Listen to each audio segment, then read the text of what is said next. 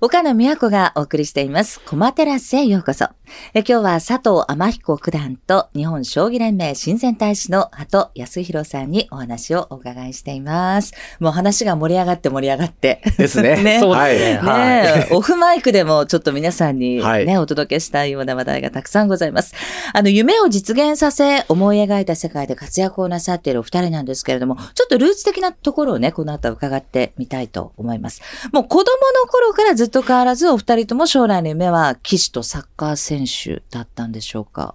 天彦さんそうですね。僕は5歳の時に将棋を覚えたんですけれども、うん。はい。はい、まあ最初は、まあ家族と将棋を指したり、うん。はい、それが、まあ積み重ねてきたら、はい、まあ将棋道場に行ってみたりといった流れで、えで、そのうち、まあ将棋も強くなって、で、プロになるかどうかっていう選択がやってきたんですけれども、で、将棋の棋士っていうのは、えっと、年齢制限がありまして、はい、で、下はいくらでも別にその5歳から6歳からでもいいんですけれども、うん、まあ、26歳っていう、そのプロになるためには、奨励会。ですね、はい、プロになるための養成期間がありまして、はい、そこの年齢制限は、まあ、基本的に26歳。というのがありまして、ええ、要するに、早くその奨励会と養成機関に入れれば入れるいいんですね。はいはい、まあ、ですから、子供の時に、この子はプロになれるかもしれないっていうふうな、うん、まあ、見込みがあると、プロにもう目指すの目指さないのっていう選択が訪れるわけですね。その養成機関である奨励会に入るかどうかというところで、まあ僕は、まあプロになりたいというふうに思ったので、そこに入って、18歳で卒業というか、して、まあプロになったという感じでしたね。奨励会に入るのもすごく入会するのも大変で。大変ですね。はい。まあアマチュアトップクラスの記録が必要とされているので、まあその大人で、大会とか、その勝利の大会とかで優勝してるような人にも勝てないと、奨励会に入ること自体が難しいというレベルなので。なんか僕一般的に聞いたんですけど、はい。はい、その奨励会、小学校6年生以下で入らないと、はい、なかなかプロになるのは難しいっていうような話を聞いたことあるんですけど、ええ、それはどうなんですか？今の時代だとそうだと思いますね。まあその2、30年前は、まあ中学生ぐらいで奨励会に入っても遅くはないかなというところもあったと思うんですけれども、はい、今はその辺はちょっと若年齢化していって、まあ極端に早い子がいるってわけではないんですけど、はい、まあ全体的にやっぱりこう小学生で入る子が多くなってきているので、まあどうしてもそこでこうちょっと不利感というか、その差がついてしまって、で、まあ小学生の子に抜かれて、まあそこでこう精神的にもがっかりするじゃないですか。ダメージありますね。次々と小学生の子に抜かれていくみたいな。まあそこでこうメンタルが折れて、こう、まあ続かなくなるっていうことも多いので、そのメンタルの修行でもあるので、はい。やっぱりどうしてもその難しいっていうところはあるんです。けど、ただ、あの、全然ダメっていうわけではなくて、まあ中学生から奨励会に入って、そこからそのプロになる人も多いので、まあ全然ダメってわけじゃないんですそれはやっぱりどうしてもその、まあ慣らしてみると、まあ小学生で入る人の方が早めにプロになれるし、そしてまあ、これはその、さらに厳然としたデータがあると思うんですけど、10代の頃にプロになった方が、その将来タイトルを取れるとか、そういうところの確率というんですかね、可能性っていうのは、まあ高いんですよね、どうしても。後からデータで見てしまうと。もちろん、はい、それにとらわれすぎてはいけないと思うんですけど、まあ10代、18歳未満以下とか、まあ20歳以下でプロになっている人が、まあ将来タイトルを取るケースが非常に多いので、まあ将来そういう舞台で活躍したかったら、まあ早く、まあ奨励会に入った方が得っていう。ただやっぱこれも本当に出会いの運みたいなところがあって、僕の場合5歳で出会いましたけれども、まあそこでこう出会えるかどうかっていう自分には左右できない運っていうのもありますし、まあ周りにそういう、ね、同情が、はい。まあ親の理解なり、周りの理解や環境、強い人がいるかどうかとか、まあそういうのも含めてのものなので、まあ、ある種まあ、そうなんですよね。残酷なところもあるというか、自分で、自力で左右できないところも多いので。なるほど。なるほど。じゃあやっぱり遅咲きよりも早咲きの方が有利なのかな、そうですね。まあ残酷ながら有利なところはあるとは思いますよね。まあ全く覆せないわけではないと思います。まあまあそうですね。鳩さんは95年に滝川第二高等学校から横浜フリューゲルスに入団をされまして、はい。はい。98年横浜 F マリノスに移籍をなさっています。はい。もうサッカー選手は小さい頃からの夢でしたか？そうですね。まあ、小学校1年生から始めて、はいはい、小学校4年生ぐらいの時に、ワールドカップの映像を見て、マラドーナっていう選手、はい、そこで初めて日本にはプロサッカーリーグはなかったんですけども、あ将来サッカー選手、世界で活躍したいみたいな、その夢は持ちましたね。はい。でも学生時代はまあその将棋一筋、サッカー一色っていうね、青春時代過ごされたと思うんですけれども、うんはい、なんかご友人たちと比べてね、我慢したなとか、うん、これ辛かったなっていうことありますか？あのー、僕に関しては、他の人たちは高校時代とか、まあ、その、なデートしたり、はいはい、そういうのはまあ、あの、うん、ありましたけど、はい、そんなのことは羨ましいとは1ミリも思わなかったですね。まあ自分には夢があって好きなサッカーをやってるので、それが自分の楽しさでもあったんで、はい、まあ、友達はそういうふうな話をしてますけど、ああ、そういうのも楽しいんだぐらいしか思わなかったです。一言っていうかね。そうですね。いい意味で自分とは切り離して。そうですね。で、もう高校は僕寮入ってたんで、もうみんなそういう環境だったので。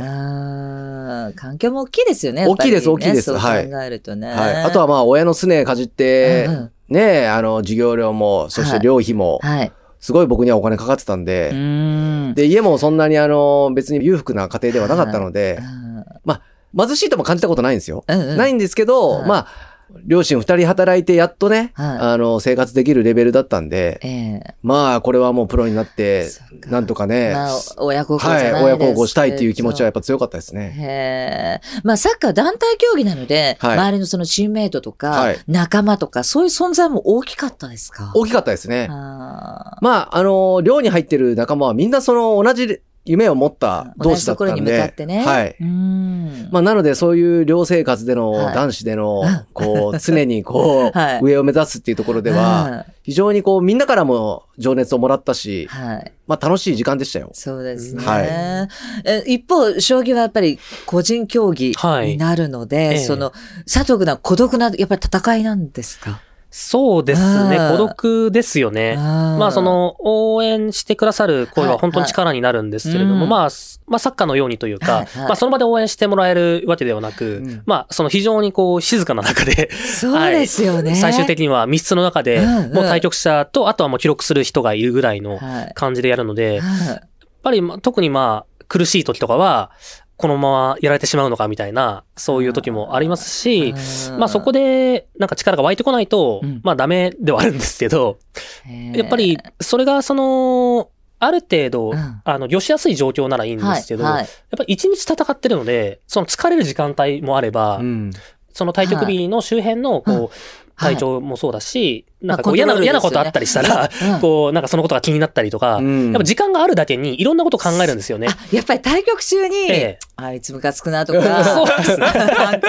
そういうこともちょっといや、そういうこともあり得るわけですよ。だって相手の人が1時間、2時間考えて、こっちは待ってるだけっていう状況があるんですよ。無でいるわけがないですもんね。かと思えば意表の手を刺されて、こっちが2時間考えるみたいなこともあるわけで、だからもうずっとめちゃくちゃ集中して1、2時間それしか考えてない時もあれば、相手が1、2時間考えてて、で、まあ最初の方はこっちも考えてるけど、そのうちに、あ、なんか最近やことあって、あれがなんたら、みたいなことに、はい、こうなったりすることもあるわけで。ちょっと僕質問していいですか？あ、いいです、いいですよ。あの、タイトル戦の時に、はい、よくあの、お昼の時間、休憩時間あるじゃないですか。ええ、あの時にやっぱりこう、時間あるときに、はい、今日何食べようかな、おやつは何にしようかな？とか考えるときあるんですか、うん、あ、ありますよ。えー、えー、やっぱりその出てくる時間が決まってたりするので、うん。はい、まあ事前にその決めている場合もあるんですけれども、はい、まあその、これから決められるっていうときは、うん、特におやつとかですよね、そのケーキとか出されたりするので、ですよね。はい、それどれにしようとか、はい、考えるときもありますし。面白くないですか、これ。面白い。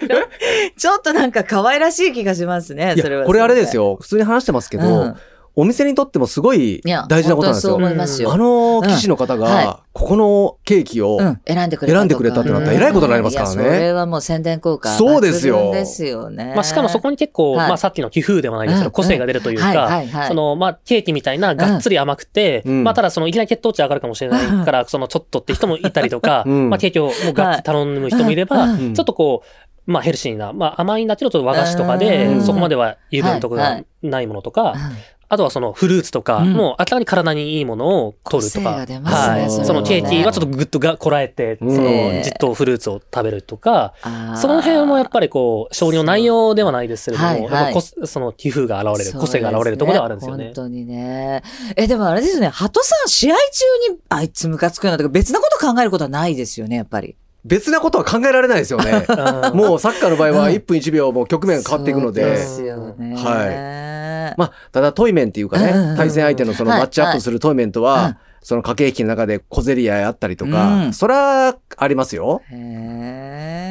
そうですけどね、なかなかその、考えるっていうか、うんうん、そういうちょっとした時間はないので。はい、そうですね。うん、まあ思わぬ共通点、相違点もありますけど、なんか試合とか対局前のルーティーンってありますか？あどうですか、加藤さん。うん、あの、サッカーの場合は、はい、えっと、軽食が取る時間とか決まっていて、3時間半前とか。へえ。はい。そこで、はい。うどんかパスタか、うん、まあ選べたり、おにぎり。メニューも決まってるんですか？はい。そこはもうプロになるとある程度その出されるメニューが決まってて、はい、炭水化物だとパスタか、うどんかおにぎり、はい、で生野菜は食べたらダメなんですよ。やっぱガスが出やすくなるんで。そうなんですね。はい、へそうなんです。え、飲料の制限とかあるんですか？それは？あ、あの、前日から水分を多めに取るんですよね。足つらないために。あ、そうなんですそうなんですよ。ずっと走り続けているわけですからね。はい。で、当日はやっぱ甘いもの、ケーキとかも出されます。エネルギー、エネルギーになるんで。はい。糖質も入れて。糖質も入れて。じゃ即効性があるものをやっぱりそうです食べるってことなんですね。はい。へうわあの、佐藤九段今日スタジオにものすごいたくさんのお腹の、なんか、ペットボトル1本でわかるんですけど、3種類ぐらいね、はい、お持ちになってるんですけど、はい。これルーティンですか？いや、あの、好きな飲み物とかちょっと決まってきちゃうので、そればっかり飲んでしまうんですよね。はい。だから、そこもちょっとこう、コリッションなところが出てしまうというか、だからその箱買いしたりして、で、ネットで箱買いして、もう自宅に置いといて、もう24本パックとかで買って、で、その外に出るときは常に持っていくみたいな。だから結構荷物重いんですよ、いや、重そうですよ。だってすごい勢いでなんかカバンの中か らお飲み物が出てきたので、ちょっとびっくりしました。いや、ちょっとなんかそういうこだわりが増えると困るんですよね、そういうところが。もう荷物がどんどん増えたら、なんかこう、この薬入れておきたいとか、そのリップクリーム、目薬、ティッシュ、ウェットティッシュとか、もうなんか、そういう。あれですよ。どんどん増えて今、リップクリーム出ましたけど。いや、お二人ともリップクリームお持ちになってましたよ。甘い子さんがリップクリームをこう塗るときは、最後ですよね。そうですね。いや、なんか、その、投了する前に、そうなんですよ。待ちましたっていう前に、僕がそのリップクリームを塗るってことが話題になったみたいで。話題になってて、甘い子さんがリップクリーム乗ったらもう投了するぞみたいな。あ、それもある種ルーティンというかお約束みたいな。でも実はこれ結構理由がありまして、はいはい、そのさっき言ったみたいに、まあ最後の方、特に勝負が決まる最後の方は、はいはい、その最近あった、その何々とかではなくて、もうめちゃくちゃ集中してるわけなんですけれども、で、そこでこう集中してると、唇の乾きとか感じなくなるんですよね。で、その、勝負がつくと、ふっと集中から離れるんですよね。あ、これはっきり負けだと。いうふうになると、あれ？そういえば唇乾いてるなと。いうことを、そこで思い出すんですよね。で、リップクリームを塗って投了するっていうそのプロセスが、あの、できたりするので、あたかもその、投了する前は、塗るようにしてるみたいな感じになるんでしょうけど、結果なんですね。結果として、はい。その乾きを思い出すっていう。はい。お前子さんが、もうリップクリームと、はいはい。あ、もうこれで投了だっていう。まあ儀式のような。はい、儀式のようなことが今。そうですか。あと、騎士の方って、サッカーはもちろん夏場とか2キロ、やっぱり水分減って、体重2キロぐらいやっぱり痩せるんですけど。あ、そうなんですね。タイトル戦で、やっぱり脳を使うわけじゃないですか。やっぱ体重が減ったりするんですかあんだけ食べてても。うん、減る人もいるんですけど、僕はかなり甘いものとか取ったりするので、はい、結果的には減らないですね。減らないんですね。はい。やっぱりかなり甘党で、目の前にあるカフェラテとかも甘いものだったりするんですし、まあそのケーキとか甘いものをよく取るので、体重減らないんですけど、やっぱり2キロ減るっていう人もいますね。まあ戻るんでしょうけどね、1回減っても。まあまあそうですけどね。むしろそのサッカー選手はやっぱりそれぐらい減るんです減るんです。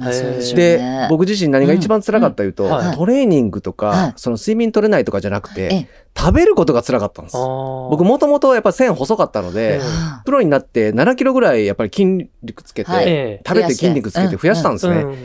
それを維持するのが辛くて、もう2キロやっぱり減っちゃうんですね。なのでそっからもう試合終わってもね、タンパク質だなんだ、食べ、はい、食べて、次の日にまた体重測定あるんで。ああ、そうなんですね。はい。へ減ってたらちゃんと食べなさいみたいな感じで指導が入るわけですね。あとは1週間に1回、その、体脂肪を測られるんで、そこでやっぱりこう、ムラが出てる人は張り出されるんですよ。ええー、そう。張り出されるんですか？張り出されるんです。いやだ、本人に通告してくれればね、張り出すんですね。はい、なんでお前デブだなとか、みんなに言われるんです。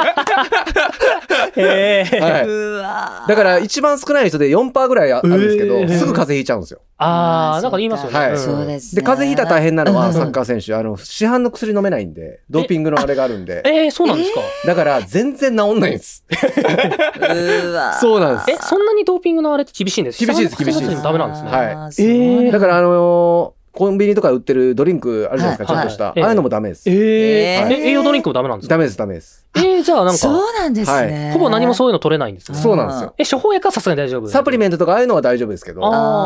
で、ドクターが出されるのはほぼもう効かない、ほぼ効かないですよね。気休めみたいな。へえー、大変ですね。大変ですよ。じゃあ、絶妙なその体脂肪率というか、そうです。バランスのいい体をキープしなきゃいけないですね。僕自身一番調子良かったのは、やっぱ8%か9%ぐらいのところら辺が一番体切れてました。へ体のキレもあるし、キレもあるし、強さもあるし、持久力も結構ちゃんと。